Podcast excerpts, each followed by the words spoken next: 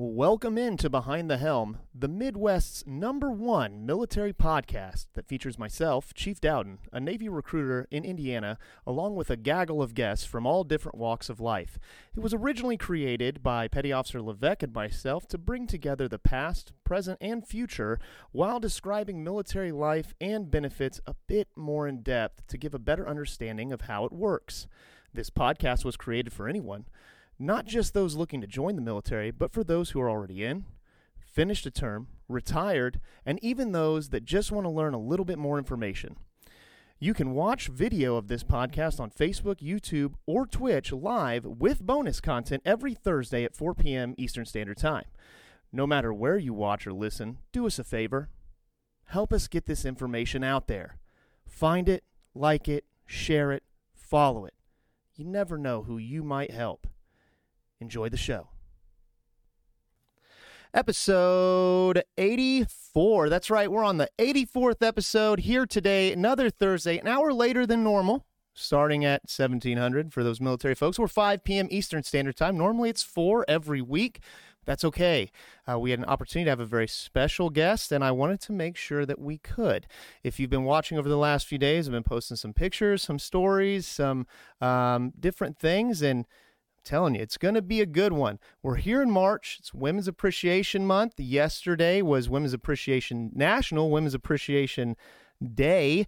Um, and I just think that we have a very successful uh, woman in the military that's going to teach us a few things and has an amazing story. So, if you're watching right now, no matter what you're watching on, whether it's YouTube, Facebook, Twitch, you're watching live, make sure to smash that like button. Share this feed. You never know who you might help. Uh, and I will tell you, if this is your first time here, man, you joined at a good time. But if this is your 84th time watching the show, watching Behind the Helm, hey, you know what? Thank you. Thank you for coming back. We're over that 900 followers. Uh, I've made a comment about season two coming soon, probably once we get to about episode 100. I haven't said what that is yet, so that's a, another little thing. But we need to get to a thousand followers, at least on Facebook before then. Facebook was our first. That's why we have the most followers there. But we need followers and subscribers in other places. So hit the bells, hit the like buttons, share the feed, do everything you can. Uh, and make sure you go over to those audio platforms too Spotify, Apple Podcast, Audible, Google Podcast, uh, because you can listen to it too. And I'm completely caught up.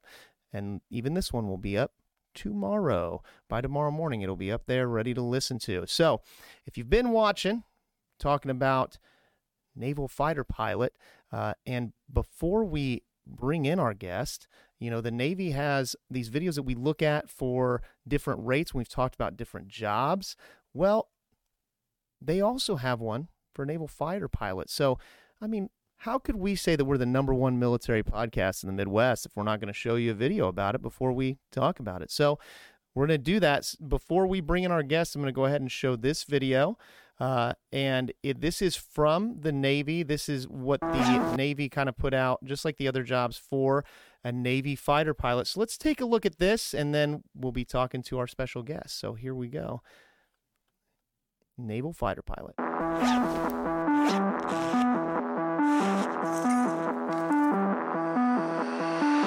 Uh, it's not really a job for me. This is just fun. Every day I go to work. With the Navy, you get to fly off an aircraft carrier, which is the coolest thing in the world.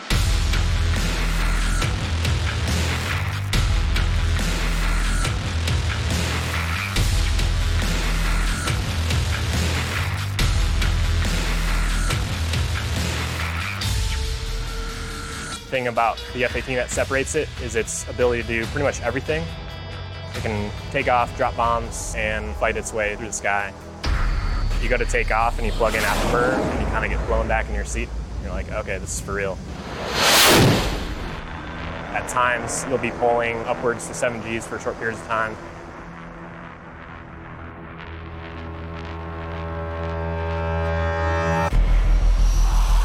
Now I get to do it at night, so that's going to be a lot, uh, a lot of fun.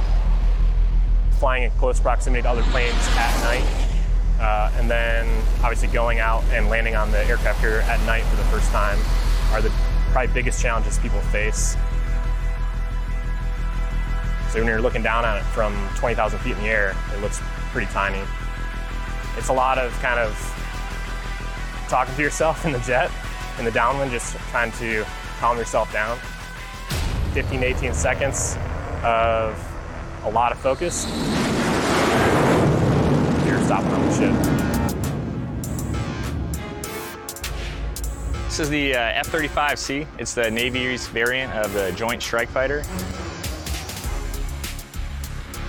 Uh, single engine fighter, fifth gen uh, aircraft. Brings all the stealth technology uh, to the fight. It's a kick-ass airplane. Its purpose is to go into an environment that is uh, harder to access for enemy threats. It's got touchscreens uh, in the uh, in the jet. Everything's projected in front of your face. Single engine. We have to train to contingencies that if that engine were to quit, we basically have to be able to dead stick the aircraft uh, into a landing field. Uh, there's probably only about 30 pilots in the Navy right now that actually fly the F-35C. It's a great opportunity to get in on the ground floor. Uh, you start out in primary, so you go through flight school. Flight school takes about two years. You fly uh, first uh, trainer jet. Uh, after I got my wings there, I went to uh, VFA 106 to learn how to fly the Super Hornet. And then after that, I began to learn how to fly the F-35C. A lot of people are maybe deterred from the idea that it's a path that is unachievable, but it's more achievable than you think. Yeah. That's what I'm talking about. Let me pull myself back up here. Hey, see some people liking. I see uh see Muffin out there. Old Dave Hammonds, thank you, sir. And some other people as well. My wife, my mom, myself. I shared it. That's nice of me.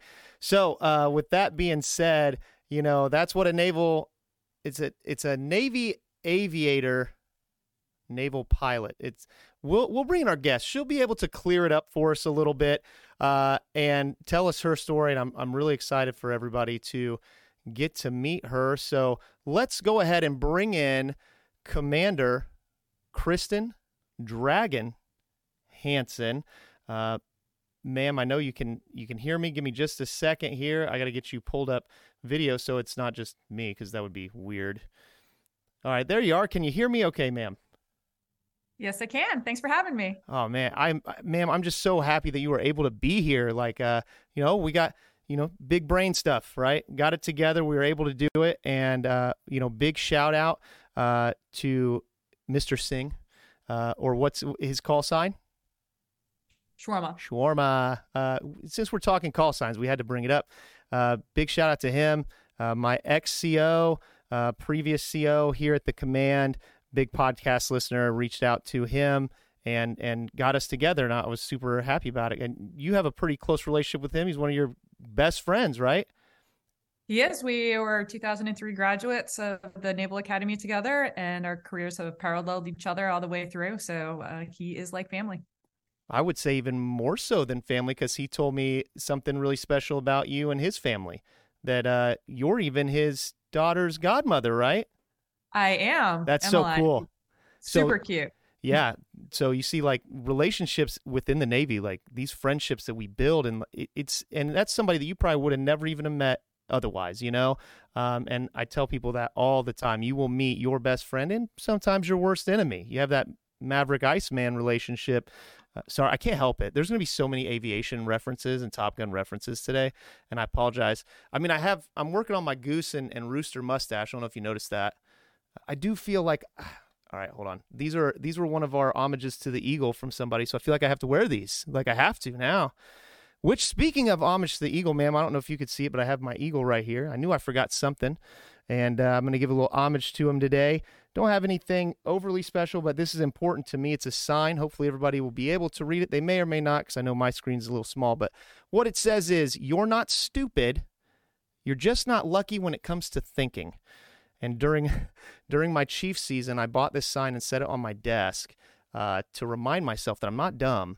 I'm just not being very lucky in, in thinking, and, and I was um, missing things, real simple things. So, you know, that really helped me get through just looking up and, and seeing that and kind of laughing. Uh, so, you're you're naval naval is it Navy aviator, Navy pilot, naval aviator? What what do you call yourself? Uh, so I personally would say naval pilot. I do Okay. count as a naval aviator. So aviator would be the broader term. So um, as a pilot, you know, I'm in the front seat with the controls.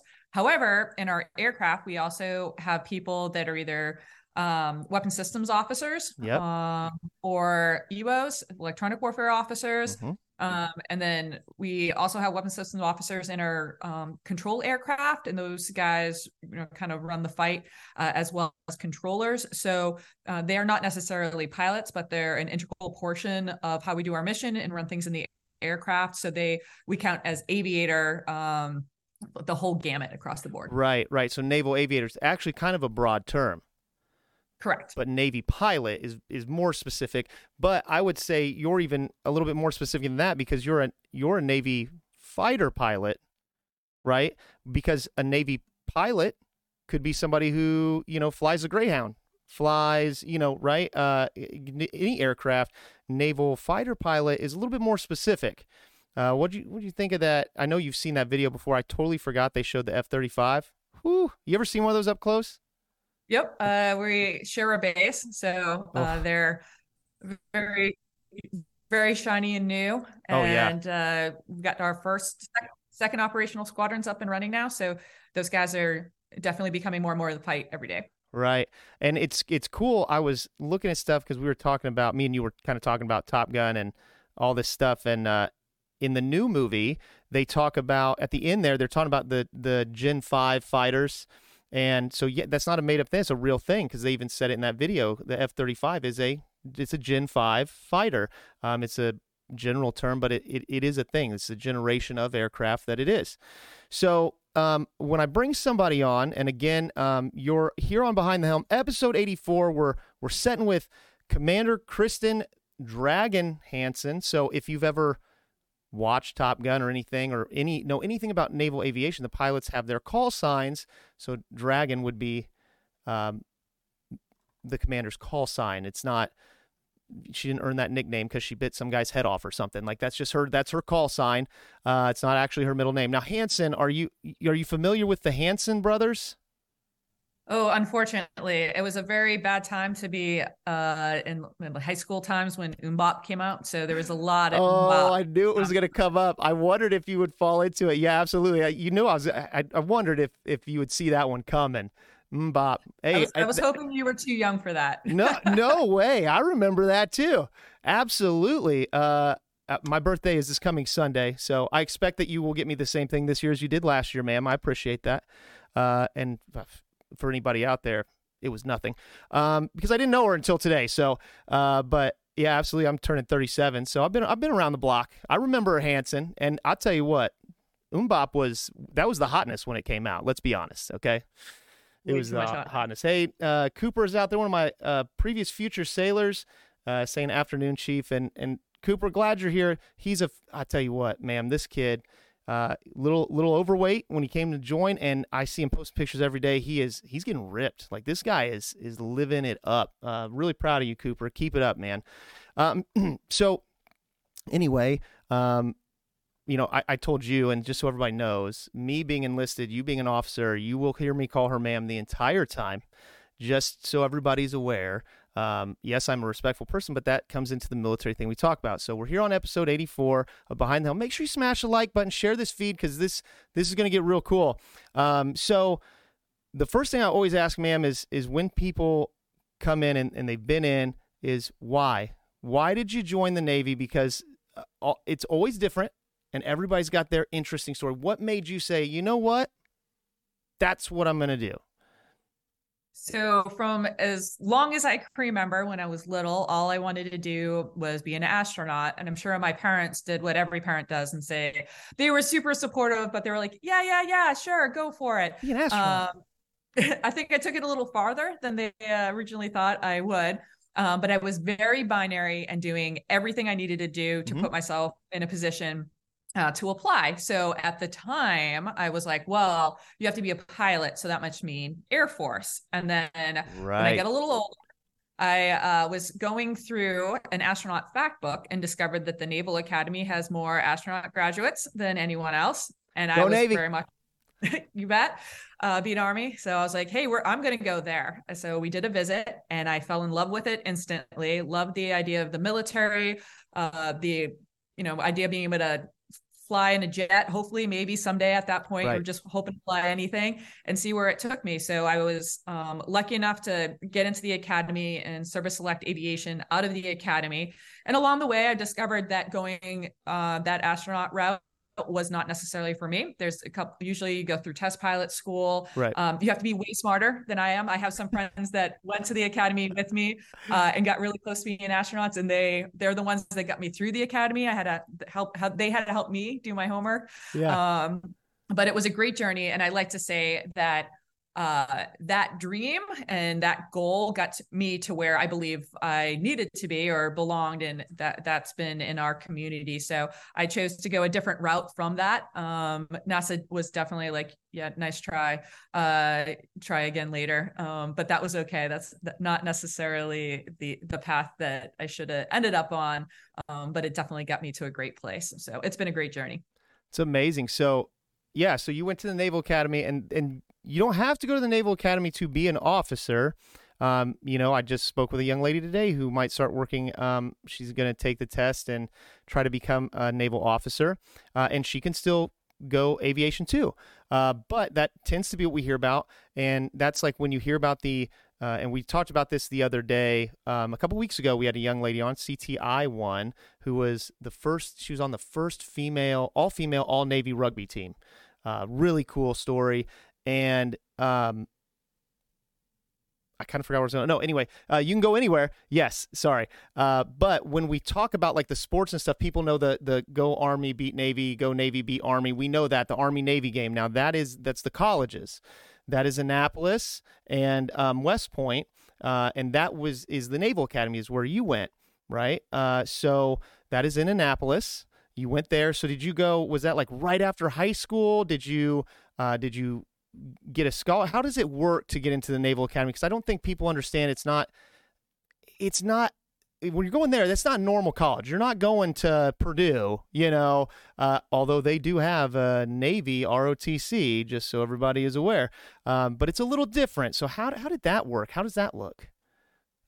Yeah, so I mean, we we always have a joke of, hey, it's not college. Uh, it is, but obviously you have the military component to it, which Right. makes it, it very unique. And getting in is unique as well. So you know, if that's something you're interested in, I would definitely put in your homework so that you're not showing up on day one thinking that it's going to be a normal college experience. You definitely Mhm. have to know what you're getting into and want to be there and be doing it for a reason because it, it, it obviously gets a little tough uh, from time to time. But Right. there's three different things that you essentially need to make sure that you have uh, as you apply. I guess maybe four. So the first one's your general application to the school. So Just like any what is school. similar, it's exactly. So like any school, they're looking for grades. They're looking for you know leadership. Were you on sports? What curricular activities did you do? Kind of the whole package of right.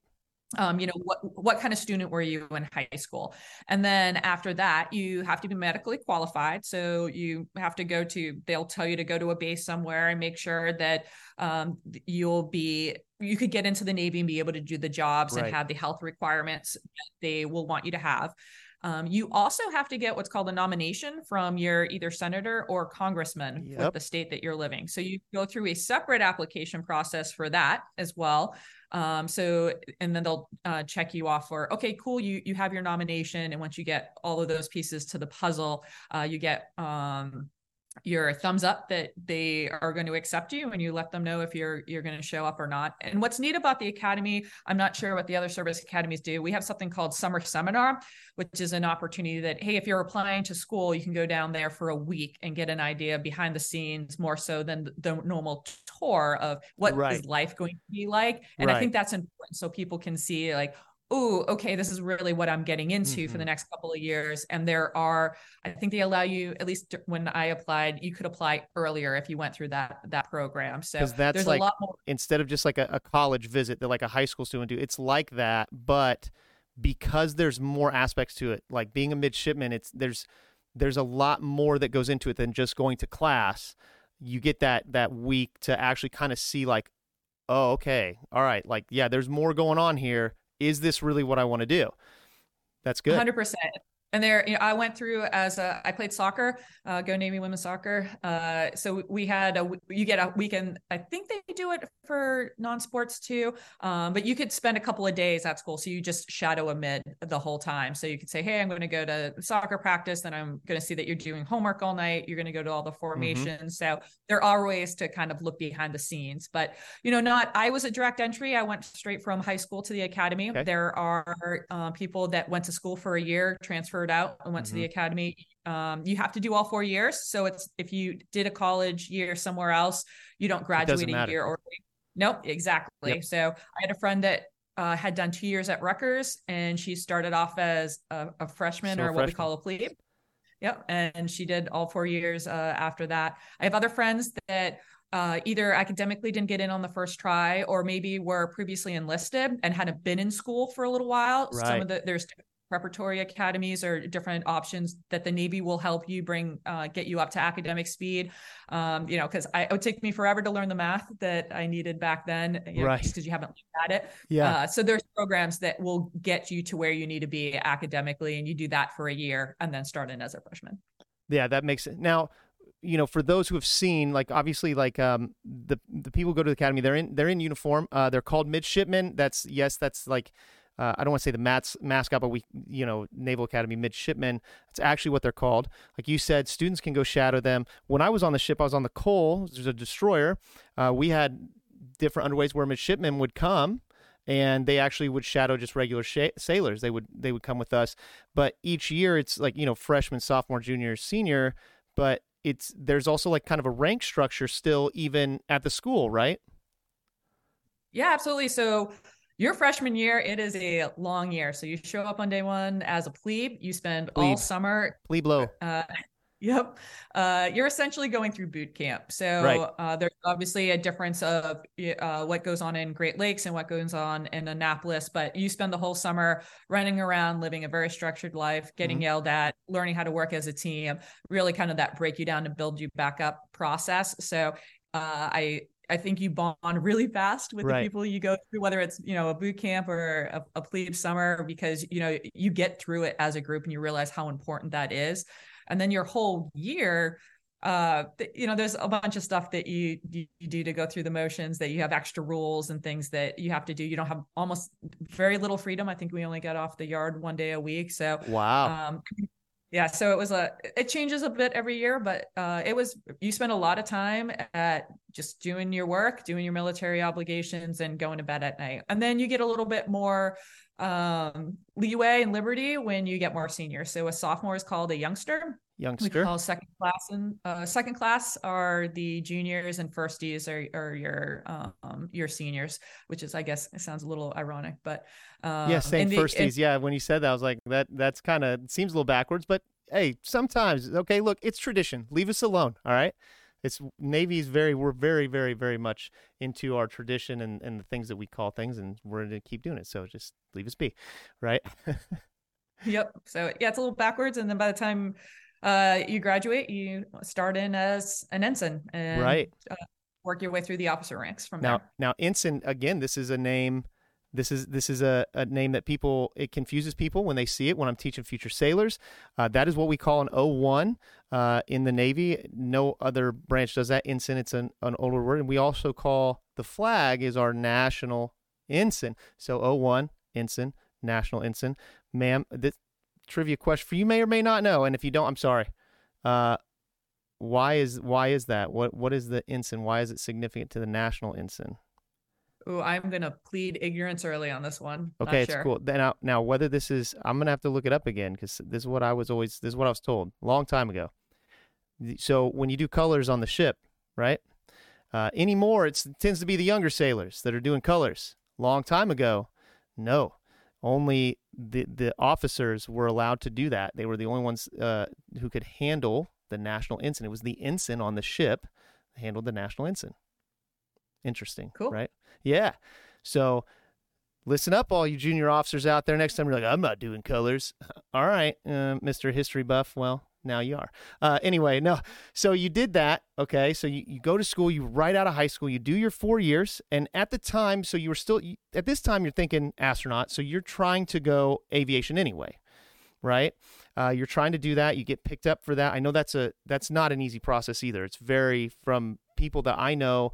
Um, so many people want to be a, an aviator that um, it's it's pretty cutthroat. Like you, you kind of got to be the top ones, you know, as far as medically and and everything, right? So, you know, there's a chance you can go to the Naval Academy for that and find out like, nope, you're not going to be an aviator, but you you're already committed to be a naval officer. Is that is that correct? Would that be 100%? Yeah, and I think that's really important. Uh, you know, everybody that we talk to when they're trying to decide, you know, if they want to be in the military and how to, you know, what kind of a college experience that they want. Mm-hmm. Uh, I think it's always important to realize that if you go to like an ROTC unit or you go to the Naval Academy, we say you have to be okay with being a naval officer at the end of the day because that that is going to be your job despite whatever platform or warfare specialty that you end right. up in so uh, a lot of it's done by grade point average um, so mm-hmm. you, you, know you start at the number one person and they get to pick if they want to go surface warfare or if they want to go aviation or marine corps and they just go down the line so not everybody gets what they want you know and as in I guess you know in life and definitely in the Navy, you do your best to put yourself in a yep. position that allows you to have the opportunity uh, to do what you want. And then needs of the Navy come into play oh, yeah. uh, as well. So it could be, hey, there. I think the there's pretty consistency in the numbers of uh, aviation billets that come out of the academy. I'm sure it changes a little uh, every day, and I have not looked at them in a while. Um, but you know, same for ROTC as well. So you just have right. to realize what those percentages look like. And most people, you know, at the time I was going through that were like, hey, as long as you're in the first half of your class, there's usually enough billets for you, you know, kind of a rule of thumb. Mm-hmm. So you have an idea of where you need to put yourself. Um, we have, you know, there's plenty of people.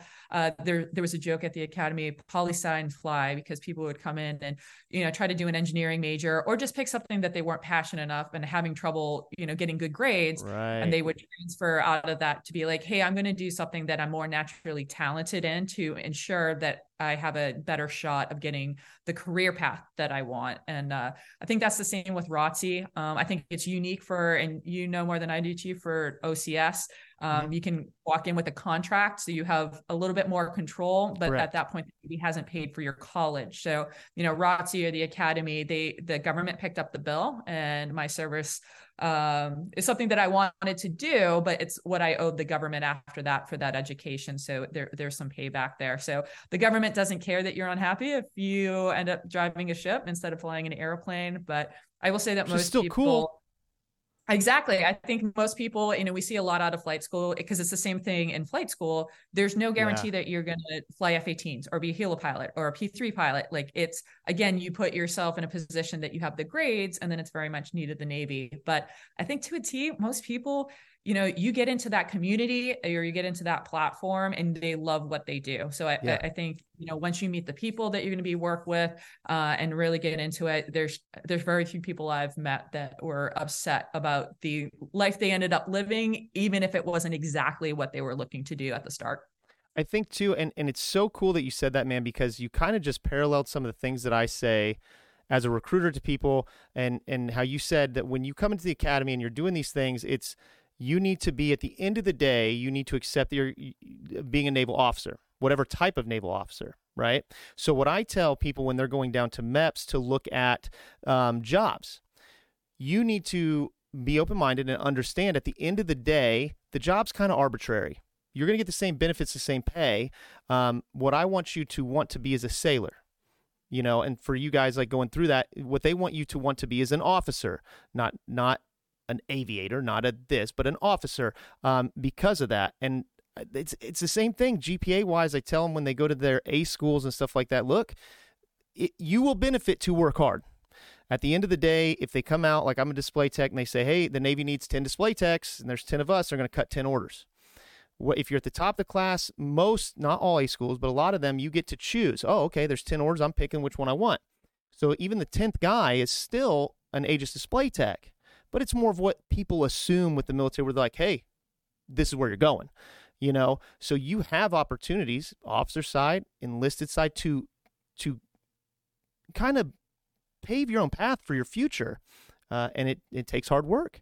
Uh, and we recognize that, and you get more of a choice. Again, you're here on Behind the Helm, episode 84. We're with uh, Commander Hansen, uh, call sign Dragon, and we're finishing up talking about the Naval Academy she got out of the Naval Academy, and and I just want to talk about that just because like you just made some excellent points there, and it really does it parallels uh, a lot with how we kind of look at um, the enlisted side, and you know you had mentioned OCS and um, NROTC, and what I will tell you is if you go back. Uh, not you, man, but our viewers. If you go back, there was an episode where we had uh, ensign now, Mr. Dunnick, on with us, who was one of my future sailors who ended up going to OCS and went the officer route.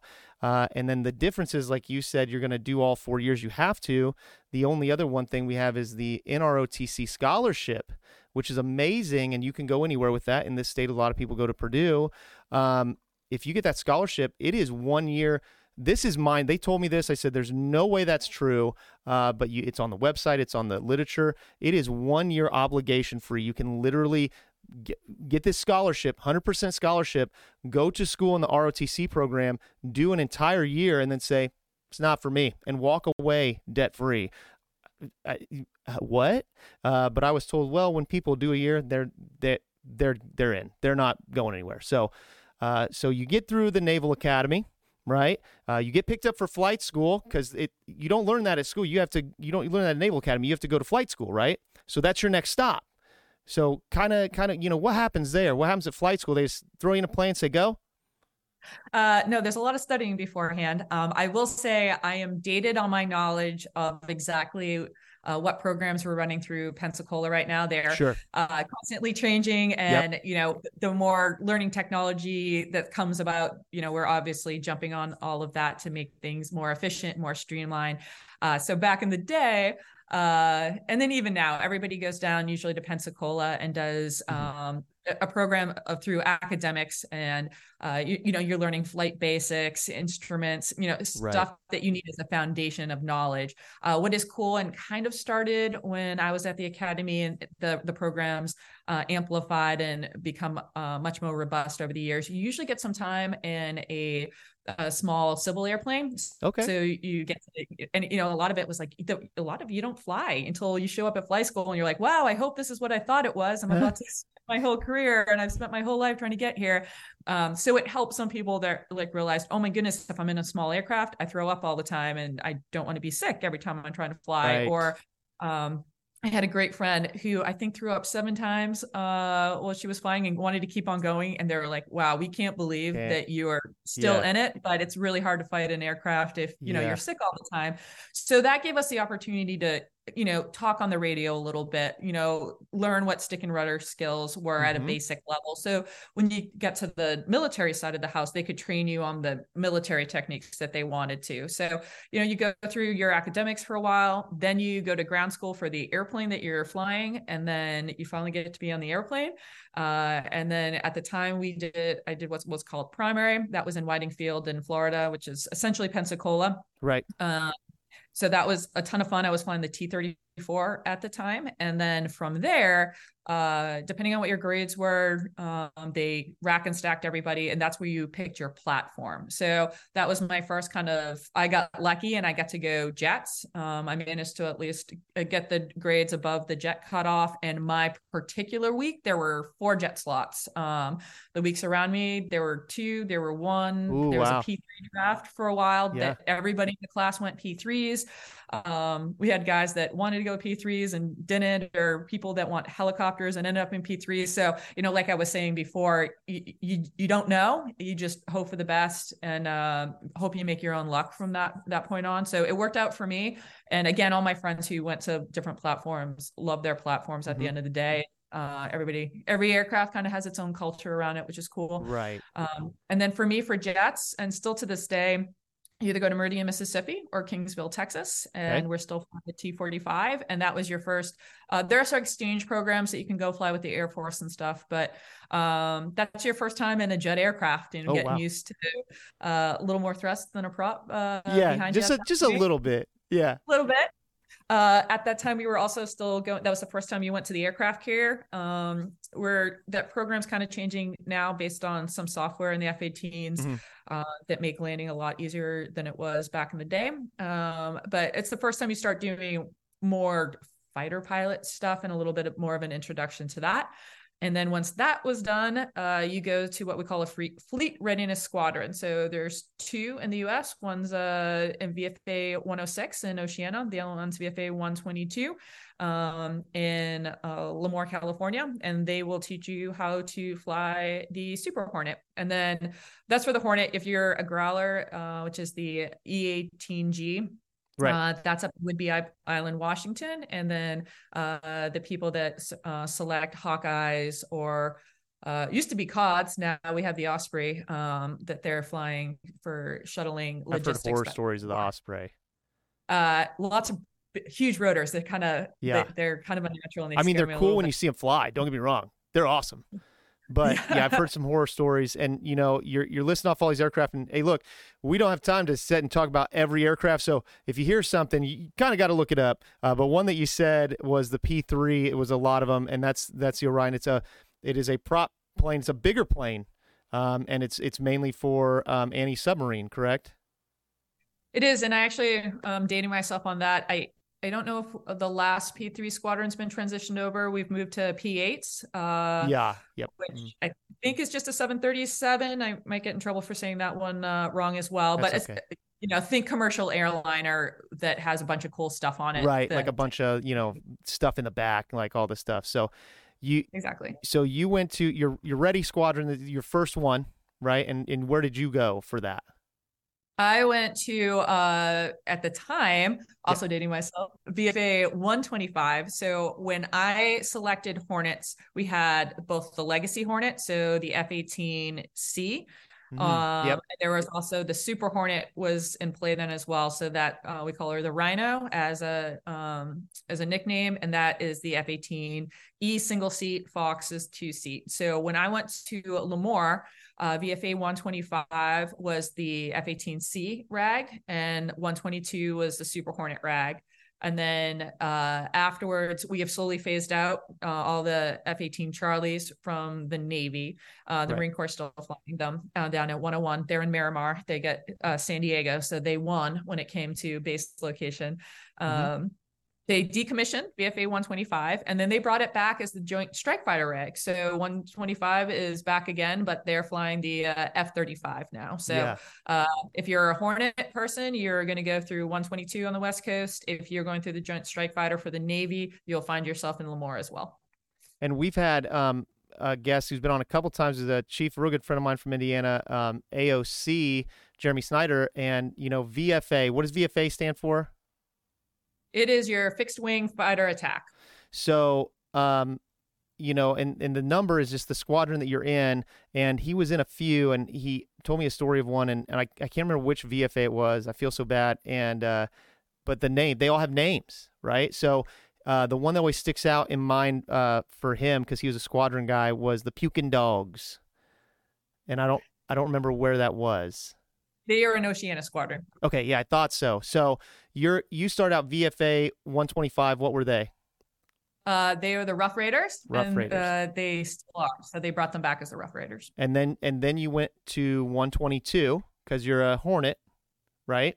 Um, so 120, I didn't. If I went years later, but since I was a Legacy Hornet, 125 was um just like the initial training, and then I went to the fleet from there. So, um, Okay. see, I graduated in 2003, and I got to my first fleet squadron. Like when you show up on day one, and that you're deployable, and you're going to go Right. out and be a part of the squadron. Um, I took the short bus. Uh, I had a trouble in a phase or two. Um, they worked with me, got me where they needed to be, and then I got to my squadron in like spring of 2007. So Okay. it was. If I had been on timeline, it would have been about three, three and a half years from graduation to finally getting to the fleet. And that timeline changes uh, a little bit de- depending on, um, you know, if you had trouble with performance, did you roll a class? Because it, it happens um, all- the time. Uh, and the the instructors are great with getting you back up to where you need to be. Yeah. And then uh, sometimes the pipeline gets stuck. You know, right now uh, we have a bunch of people waiting to go through the program because we had some engine issues with T45, so that slowed down some of the Mhm. process. So it's constantly an ebb and flow, and we do our best to you know try to keep the you know uh, production line of pilots and uh, Wizzos going so that uh, we can get those people out to the fleet where we need them to to be and go out on deployment. So my first squadron was VFA 151, the Vigilantes, um, okay. and then my last squadron um, that I got to command was VFA 25, the Fist of the Fleet. Fist of the Fleet. That that's that's where you were before because you're at a school right now. I am. I'm doing what we call a joint professional military education phase two. So throughout your career, they send you to you know schools constantly to yes they do. Uh, yeah, learn different learn different things about the the military. Mm-hmm. Uh, so what I'm doing right now is you know what we call joint acculturation. So I'm in a classmate. My classmates are Army, Air Force, Coast Guard, Marine Corps. Uh, we in you know we've gone through this. It's a 10 week program, one week left of learning wow, how to work cool. together. But yeah, but before you got here, you said you were you were commanding, like so you were you were like you were like the the top dog. What do yeah, they call so, it? I mean, it's just the commander. Commander commander is your rank, right? But you were also the commander of that squadron. How does that? I'm not an yeah, aviation I, guy. I'm a surface guy. I wasn't on aircraft carrier, so I'm kind of asking too because I don't honestly know. Let's. I'm just telling you. Yeah, I guess there's a, a lot of the same word used in there. So yep. commander by rank, uh, you would say like, hey, who's the commander of that squadron? That also, uh, I guess, works as well. Um, usually the squadron will call you skipper. Yes, uh, you're the CO of the squadron, like the CO of a boat. Um, on a on, I was on a um, destroyer, right? And you, it's the captain. That's the captain. That's the commander or the, you know the commanding officer, but we call it the captain. A captain on a destroyer a lot of times may be a, a lieutenant commander or a commander, not mm-hmm. necessarily mm-hmm. captain rank. Yeah, we we kind of mix some words. You know, it's what we do. We know what we're talking about, so it's fine. You know, but uh, so yeah, you were the you were the skipper, or you know, uh, I think you might have probably punched somebody if they came up and called you the old man of the squadron, you know, because we have a tendency to say, I go see the old man. Uh, that's on a ship. We don't really try to say that anymore. But so you, wow, that's cool, right? So you went from high school to the Naval Academy to not just being a fighter pilot, which is already awesome. I mean, let's be honest, like it's cool. Okay. Uh, and I don't know if you heard about it, saw it. I don't even know. You might have known them. I know, you know, naval um, fighter pilot community is pretty I don't want to say it's small, but like pretty tight. Um, you know, I made a comment the other day about the Super Bowl. I wish they would have said a little bit more about it, about the flyover, because those were all, it was the first all female Navy flyover at a Super Bowl. And I thought that was awesome. Uh, and those were Hornets that they were flying. Uh, so it was really cool. Did you happen to know any of them? I don't know if you even really kind of noticed or saw who who all it was. Yep. So um, at least uh, two of them came from the squadron that I'm about to go uh, to. So uh, those ladies did a great job with that. Um, they're uh, I didn't know the other ladies that they were involved, but um, we had one joint strike fighter that was flying. We had a um, a Growler that was flying as well. So, and they yeah. were backed by a, a great team of uh, sailors and maintainers that uh, keep the jets going, and oh yeah, um, all, all, the squadron mates that help with all the all the planning because it's obviously a big detailed process. So uh, they are they did a, an awesome job, but they're definitely the tip of the iceberg of a, a, huge team that you know make something like that uh, yeah. happen. So uh, it was fun to watch. So you got to be the commander of of the. But when you're the commander, you still get to fly. Yep. Yeah. Absolutely. So it's okay. kind of cool as part of that job. Um, you're not tied behind a desk. Uh, like you can tend to be the the more senior you get, you start doing a lot of staff work, uh, and that makes pilots sad when you get stuck yeah. behind a desk. So I've been very, very fortunate uh, that I've been able to stay in the cockpit and. Uh, well, I mean, uh, uh talking about Top Gun and stuff like that's why they say like uh, Pete Mitchell, who's Maverick, by the way, uh, Tom Cruise, why he was still lieutenant because he didn't want to have to be behind a desk, right? he, he wanted to keep flying. And, you know, it's really funny because you say Fist of the Fleet. And when I was looking up pictures to post for this, some stuff was coming up. And uh, who I'd see if you know. A little trivia question for you from the first movie, 1986, Top Gun. You fan of Top Gun? Okay, good. Uh, of course. which main character was from the from the Fist of the Fleet? His helmet had it on it. He wore the patch. Do you know? Huh? Ice. Iceman, yeah, absolutely. Iceman. I'm sure, like you guys know. I didn't. Iceman. I didn't know that. Right? And I'm looking it up, and then I see this helmet. I'm like, oh, there's a helmet with the with the symbol. on. That'd be great. I was going to use it, and then it was like saying replica Iceman helmet. I'm like, wait a minute, and then like, so yeah, Iceman. Uh, so you know, there's a lot they try in a lot of those movies to put some truth to it. You know, uh, so you were out there, you were the commander of that. You come to school, you're getting ready to go command another um, squadron, and um, you know, how how long have you been in service now? How long have you been commissioned? I will hit 20 years this May. Nice. Yeah, that's imp- uh, ma'am. That's an it's an impressive resume that you have. Uh, how how do you do you intend to go past twenty? You going? You trying to go like thirty or more? Or what are you trying to do?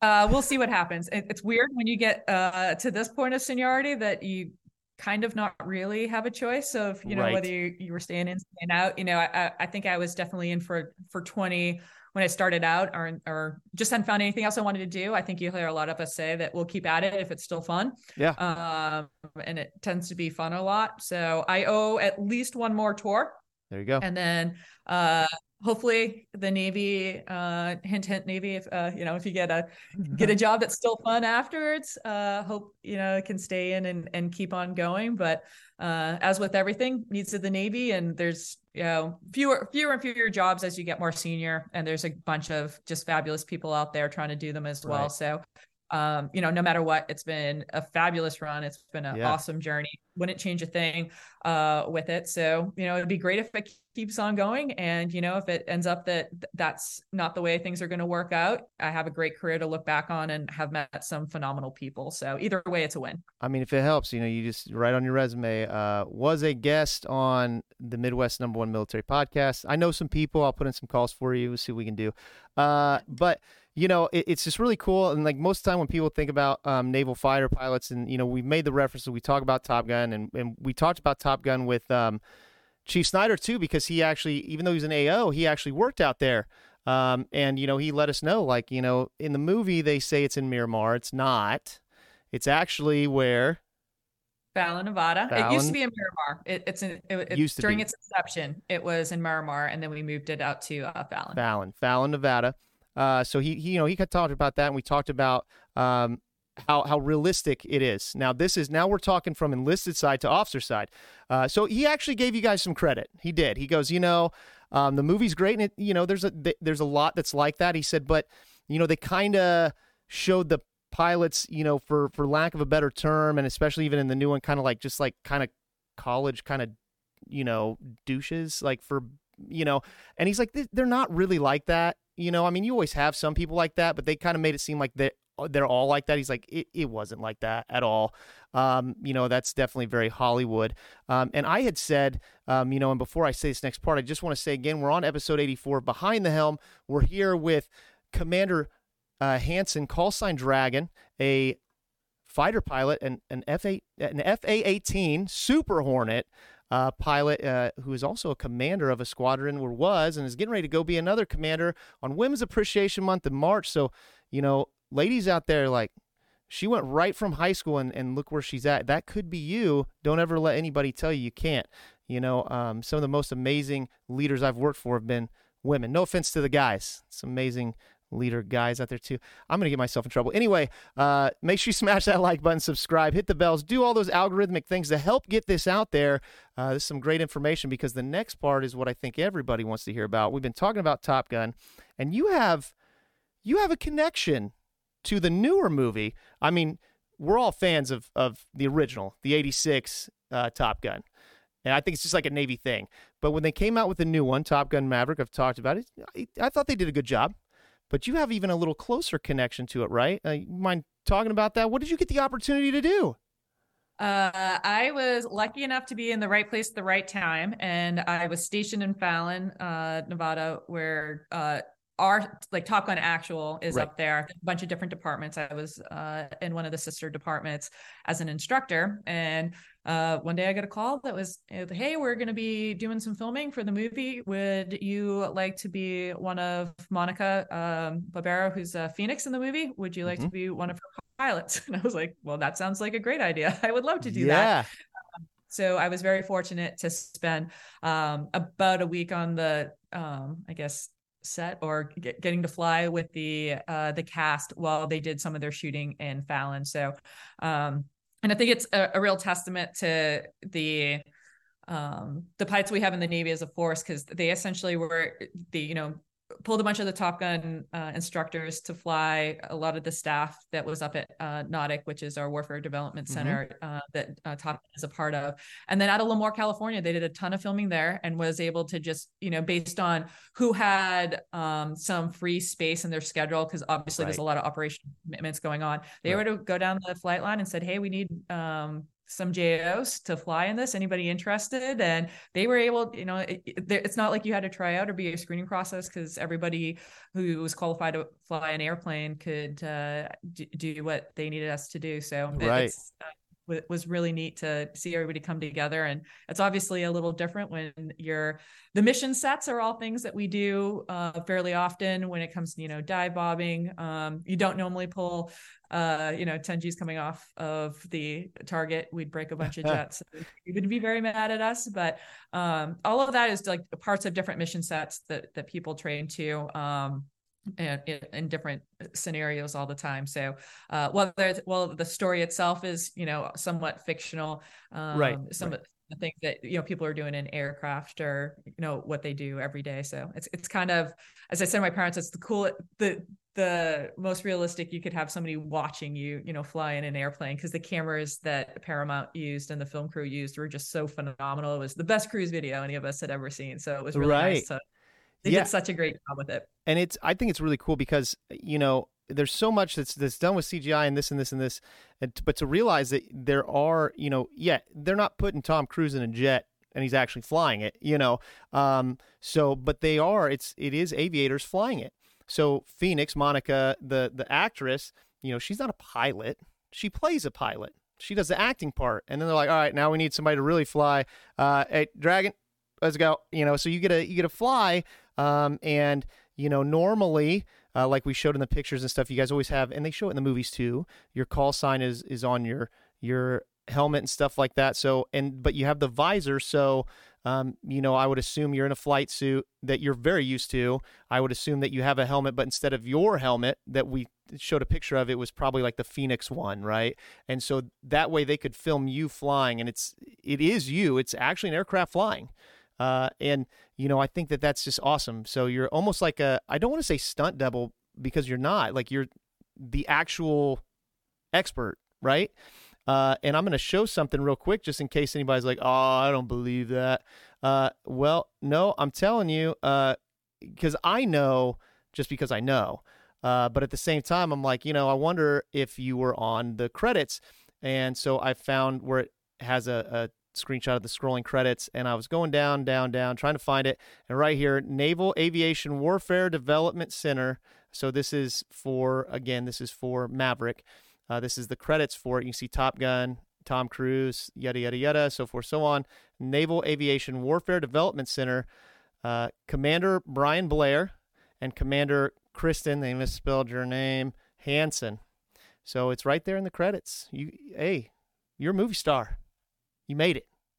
Uh, thank God. Uh, the thank God it was Monica's face on screen. Uh, they they did such a good job. It was great. The cast um, put so much effort uh, into asking questions and you know trying to depict things uh, as realistically as possible. And they were mm-hmm. just so much fun to work with. So it was very unique experience and um, definitely something I'm not going to forget. That's that was not the everyday go to work. right, and it's and it says right here, Strike Fighter Squadron 122. And I made a joke with you when I was trying to find it um, because it's down here. And I said, uh, you guys made it in, but under the catering. But you told me you weren't even mad about that because the catering was on point, right? it was so good. They, you know, they they bring their um, their whole unit in when they do their filming, and uh, their trailer had probably some of the best food I had ever had uh, out in uh, in Fallon. You know, it's a it's a small town in the desert, and don't get me wrong, they have some great restaurants out there. Sure, uh, but I mean, they had steak and lobster and all kinds of crazy stuff. None of which I was willing to eat, and then getting in an aircraft. Um, sure, yeah, that yeah, happened. yeah. So here, eat uh, this, and then you know, hey, go do these maneuvers, please. Thank you. Oh man, this is going to end badly. hundred percent. You know, fish before a flight. You know, uh, that oh was my goodness. story I didn't want to explain. It's in like front of half a dozen boiled eggs and a glass of milk. That's what I'm. That's what I'm doing. Now, did you get the opportunity? I don't. I'm not. Uh, did you actually get to fly with any of them? Did you get to take any of them up? Were they allowed to do that? Were you allowed to do that? I mean, I guess you were yeah, the skipper. Uh, so I flew. Yeah, I flew with Phoenix. Uh, well, they what was neat about the process they went through um, to be able to fly in the aircraft, you have to do all the survival training uh, that goes along with it. So uh, the cast that you Mhm. you know your main cast went through all of the survival training to be able to sit in the back safely uh, and operate. So they did a whole workup uh, process. You know, threw them in the pool, threw them in the helo dunker. Uh, so they knew you know uh, enough about the aircraft to to be safe. Um, Right. So they were the ones that were allowed in there. So I flew with uh, Monica a whole bunch, and uh, she's a blast. Uh, she's super cool, and I had the opportunity to fly with uh, Lewis Pullman, Bob. Um, he was also Bob. great uh, to fly with. Uh, so during during the week, Bob, yeah, he's so Bob. good at it, uh, and they're all they they were great great people great group of people so it was really cool to get to go fly with them and what was impressive is you know i'm used to being in an aircraft and the pilots are um Right. they're not we put them in these really uncomfortable flight gear strap them into an ejection seat and then go around in a circle and keep pulling up like we're our goal was to you know pull a lot of seven and a half g's so you could get the facial distortion because you can't fake that um, but they still have to act through it as well so we'd be out there doing a bunch of stuff and come back and you'd see the video. I'm like, wow, that looks amazing. Like you guys were pulling that off back there while we are just, you know, ripping around Yeah. the jet. yeah, because you so because there are scenes where they're filming them in cockpit, right? And that they Yep. those they are actually in cockpit, like they're they're actually up there acting while they're doing something that they've never done, you know. Uh, but it's somebody else flying. Uh, so that's yeah. So we had about, I think it was, I'm going to get the numbers wrong. It was like four to six cameras looking back at the actors and actresses. And then there were two cameras looking the shoulder over the shoulder of the pilot. So the goal was that like any of us who were flying, the back of us sh- was supposed to look just like Sure. the actors. Um, and their attention to detail is, um, really commendable those guys are very very uh, particular on making sure that looks right because they they lose the scene if they don't right. um, so almost, uh, you know, there's probably, you know, times that they had to splice things together and they did have a mock up on deck, but a lot of all those scenes they're actually acting uh, in the cockpit and very minimum CGI um, or anything that's either things that did get CGI'd is we would do the maneuver, but they would make the airplanes closer if it was something that was unsafe. Right, but the right. maneuvers all occurred. And then You mean to tell me that when when they're in school and they're flying those two planes and Maverick just like flies up in between two jets that that's they didn't actually do that? uh, I think they did it at a lot safer distances. Yeah. and that together so we didn't give anybody a, a heart attack but yeah. i mean there's some pretty aggressive flying the, the guys that were doing it uh, obviously knew what they were doing and Right. it, it, it was kind of a unique problem set because you know um, the the directors and everybody had an idea of what they wanted to film and what they wanted in the shot and then uh, the pilots would get with the aerial coordinator and be like well how do we do this with a camera and what's going to show up and what was going to be in frame so that was neat too. Like things you have to care about that you don't normally care about. Where is the sun angle? You know, so if you're filming in the morning, the sun's in a different place when you go film in right. the afternoon. And it, uh, you need to approach differently. So um, for somebody who doesn't ever work on a set, it was a really cool experience to figure out the things that they care about to Mhm. make the they do. And of course, it's Paramount with the team that they had, so they're the best in the business. So it was really fun to sit back and just watch them do what they do. Wow, that's so that how amazing. Like to not only to say like what you've achieved and you know something else too like um you're not even the only successful officer female in your family. Right? I think you have a is it your younger sister, older sister? Yep, youngest. She is the commanding officer of NRD New England. So I told her she won. She managed to get back home to Boston somehow in the Navy. It's really hard to do. So is that is that where their head is their headquarters in I don't know where their HQ is. Is it in Boston? Yeah, it's on uh, South Boston. So she started off as surface warfare. Oh, and Southie, she- huh? Yep, and then uh, she lat transferred to HR along the way, and then uh, she worked down in Millington uh, Mm-hmm. for a while at the bureau, and she also did a year uh, industry tour working for uh, St. Jude. So she's done some pretty cool things. and somebody had, had just shouted out. Uh, I think they're talking to me. I know they are because I don't think they'd call you homie. Uh, on Twitch, Ash and Dev said, "Yo, what's up, good homie?" And and hey, I see you out there. Thank you for commenting. We're on episode 84. We're here with uh, Commander. Um, Hansen, I, am telling you, I don't know why I want to say Henson so bad because I know Henson. Commander Hansen, uh, call sign Dragon, and we just talked about um, Top Gun Maverick because she got the opportunity to fly. So your sister also went through college, not through the Naval Academy, Holy Cross, becomes an officer, is now uh, recruiting command, right, uh, out in New England, and she's the commanding officer out there. So two sisters from the same family. Um, you know, wow, some successful ladies we got here. This is awesome. Like it, it's amazing, and I think that your story is amazing, and the fact that you, you know, not only were just a pilot, but you became the commander, like the captain or the CO. Um, it's commander, commander of a squadron, and that you're going to command another squadron, uh, and you got to fly in Top Gun Maverick. Like, who gets to say that? It's awesome. Um, you know, I had asked you, uh, you know, with the whole you know, so your call sign is Dragon. I asked you, like, you big Game of Thrones fan. You said, well, I mean, I am now, uh, which is cool because I got to see a bunch of how that was filmed when we were in Croatia. A bunch of it was filmed there uh, on a deployment. You know, you get to see these things. And you were also kind of talking about, um, you know, when Paramount was filming, you said it was the best, uh, what do you say, not deployment video, um, cruise video. Cruise video. Yep. Cruise video, right?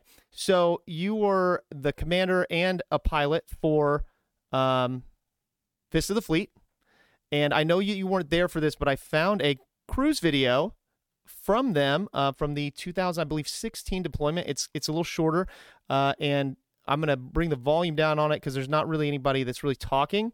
Uh, it's short; it's about four minutes. I want to know if you'd watch it with me. We kind of talk about it. Uh, so a cruise video is something like when you go out on a cruiser deployment, they kind of they piece together things that happened during the cruise, right?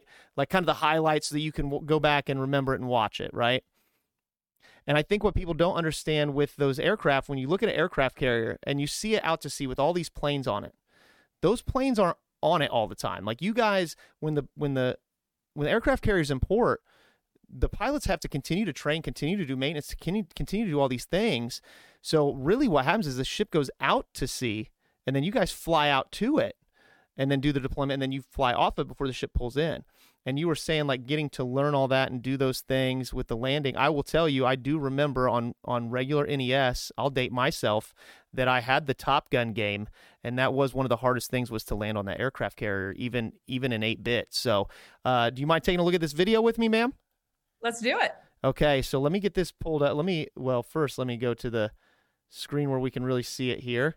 See you uh, and then we'll pull it up uh, so this is VFA 25 deployment 2015 2016. And again, VFA 25 being the Fist of the Fleet, and you'll see their their logo in here when it starts. Let me turn the turn the volume just down a little bit. So Operation Inherent um, Resolve. So you have all these aircraft here. You can see. So these are the Hornets here. Yes. Yep. So there's Hornets and Growlers back there. Mm-hmm. And then we do what we call cyclic operations. So we launch a bunch of people out in the morning or you know throughout the day. Uh, they go do their mission, and then as they come back, they will orbit orbit overhead the ship at least during the daytime. Yeah. Um, and they'll wait until the next go all launches off. And once they that group's all off deck, they do what they call wrapping the waist. So they'll make the catapults especially on the uh, waist cats, ready to, or make it so you can roll over them essentially.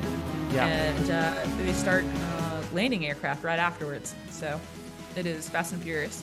And you know, we've talked to a few different people before who are aviation, and, and you know, you had you had mentioned with the ones who are flying over, um, having that team. Um, so yeah, you're responsible for the aircraft. You're the pilot, and you have to know that aircraft inside out as well. But there's there's a whole team that goes into that working on this aircraft, making sure it's safe, and you can see them all out here. Um, different colored shirts, and they all have a meaning. We don't have to go into that, but that's you know I've been asked before why, why do some people wear purple and green? Each one has a specific meaning. Everybody has a specific job.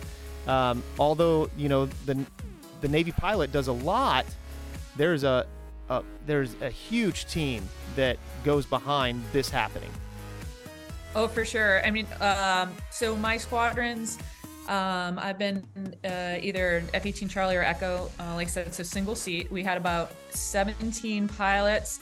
Uh, and then on top of that, we have ground officers who are professionals in the maintenance department who really understand what it takes to keep these aircraft uh, flying because they're obviously very complicated warfare systems with a, a, ton of avionics and you know just general airplane things that uh, need to be taken care of. I, I always say that I'm really good at, at, breaking them. I have no idea how to fix them. So they're uh, job security for all my sailors. Um, but this, the squadron itself is around 200 people. So, uh, and we take everybody with us when we go on deployment, and they're the ones that really make it all happen. Um, they make sure the aircraft is safe. Our ordnance teams load uh, all the bombs and uh, make sure that uh, they're they're attached to the aircraft that we're supposed to be, that they're registering uh, with the avionics correctly. Um, you see the guys running around with chains. Those are the ones that you know are going to do all your warm-up checks uh, with you to make sure that when you turn the airplane plane on, that all the components still want to work that day. Mm-hmm. Uh, be a challenge when you take an aircraft, put them in the middle of the ocean, and then uh, throw it off an aircraft carrier, and then slam it back on later when you land. Right. Uh, so they take quite a beating, and you know these guys are out. You know, especially in the Middle East you're looking at you know over 100 degree weather. It's actually a little bit humid and then you have all the exhaust from the flight deck. So it is long hard days for these guys oh, yeah that jet wash is hot. I can only imagine. And then you're that non-skid that you're on the, the flight deck itself like it, it you know it's holding and reflecting that heat pretty good. Uh, you know and there's just there's no there's no real cooling off. Like when we were in the middle east even on the destroyer um, it, it gets hot out there you know? The the ocean's reflecting the sun. I mean it, it's hot yeah, big time. And then, uh, you know, and those are just the guys up on, on deck too. You know, you, uh, an aircraft carrier has around 5,000 people that will deploy on it. That's ship's company plus the embarked air wing when you go out too. So you have everybody uh, below the decks too, you know, supports the whole ecosystem that you have, you know, from the guys that are making sure everybody's getting fed. We have a post office. You, you yep. have a dentist. You have a full medical staff. You have your whole admin departments to make sure that everybody is still getting paid. Um, you have so, a Starbucks. We do. We have a Starbucks. I made the uh, joke with Petty Officer Levesque when he was still here because I'm a small boy sailor, and he he's an EM, uh, and he was on an aircraft carrier, and we talked about the differences and how how real different it is. Um, and he is now out on a CG, uh, and he called me after his first just little underway. He's like, "Uh, wow." I'm like, "I tried to tell you, man." And uh, he told me, he's like, "Yeah, like you know, it is different." They're good and bad as far as enlisted sailors for that because you know my captain knew me by name. You know what i mean? Like he could see me knew my face knew who i was. I asked him you know because on aircraft carrier you have the admiral but you also have the captain. I said you ever meet the admiral? He goes no. He's like i never even saw him unless it was at like an all hands call. It's just not what we do. Um, a little different you know? So yeah i mean it is a lot of people that goes into making that happen. Um, let me see. Oh, nope. That was it. I'm trying to get you pulled back up here, ma'am. I'm sorry. But yeah, so you know, you get to see that and that's that's showing a de- a deployment and they they trim it up and they're just showing like the different takeoffs and stuff like that and there's other ones that you can go watch that just happened to be the fist of the fleet so i wanted to show that because that that was that that was you you know um and it's just really awesome to see that stuff and and you know i made the comment that when I was down in Pensacola for recruiter school, you know, I'm a first class, I've been in a while. Um, and sometimes you get a little jaded when it comes to the Navy when you've been in for a while. You're like, ah, yeah. Um, the Blue Angels, I was explaining this to my son when I was telling him that you were going to be on, uh, that you flew them. And he asked me the other day, he said, why is it when you see the Navy ships, it's always just the blue ones? I said, well, because I said, but those are still Hornets uh, and then the person I'm talking to tomorrow, that's what she flies, just not the blue ones. And he goes, oh. And I just remember being down there, um, and because they fly all the time, they have to practice.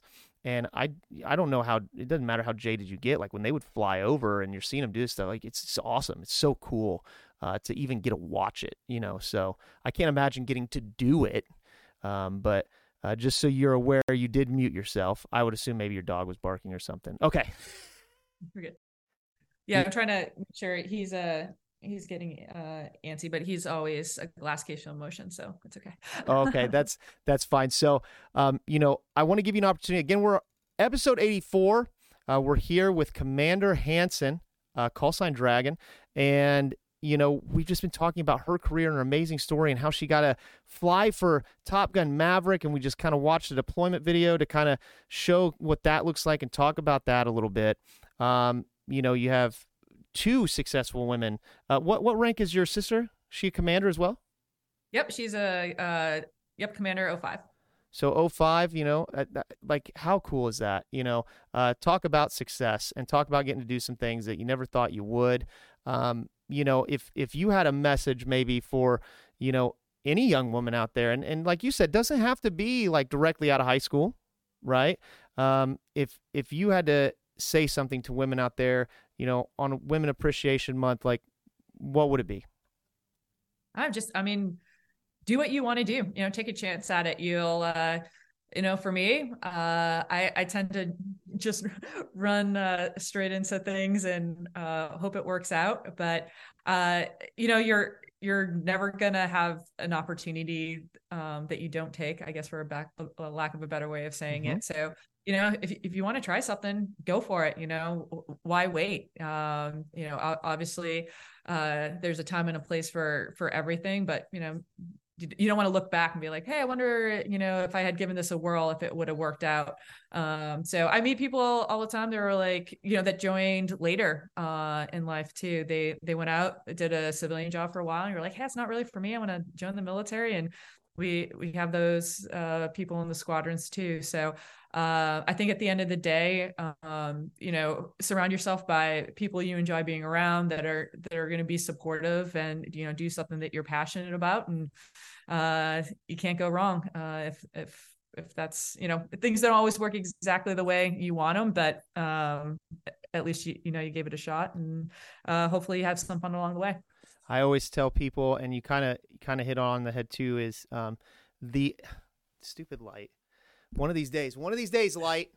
Uh, Maybe see the money right there. Yeah. Uh, what I tell people is, um, you know, the answer to a question you don't ask is a hundred percent going to be no. So don't let some don't let yourself tell yourself no.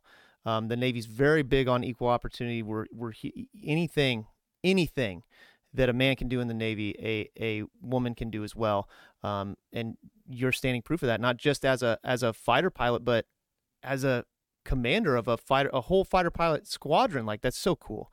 Uh, and I again, I just want to thank you so much for your time. Uh, I want to thank you so much uh, for for making the time to come on, and for everybody who's watching, and those who are going to watch this later and listen to it later. Is episode 84 on Behind the Helm. Uh, and you know, one last question for you. You don't don't. There's always a story behind call signs, but when does it? When do you my question is once you have a call sign, that's your call sign, right?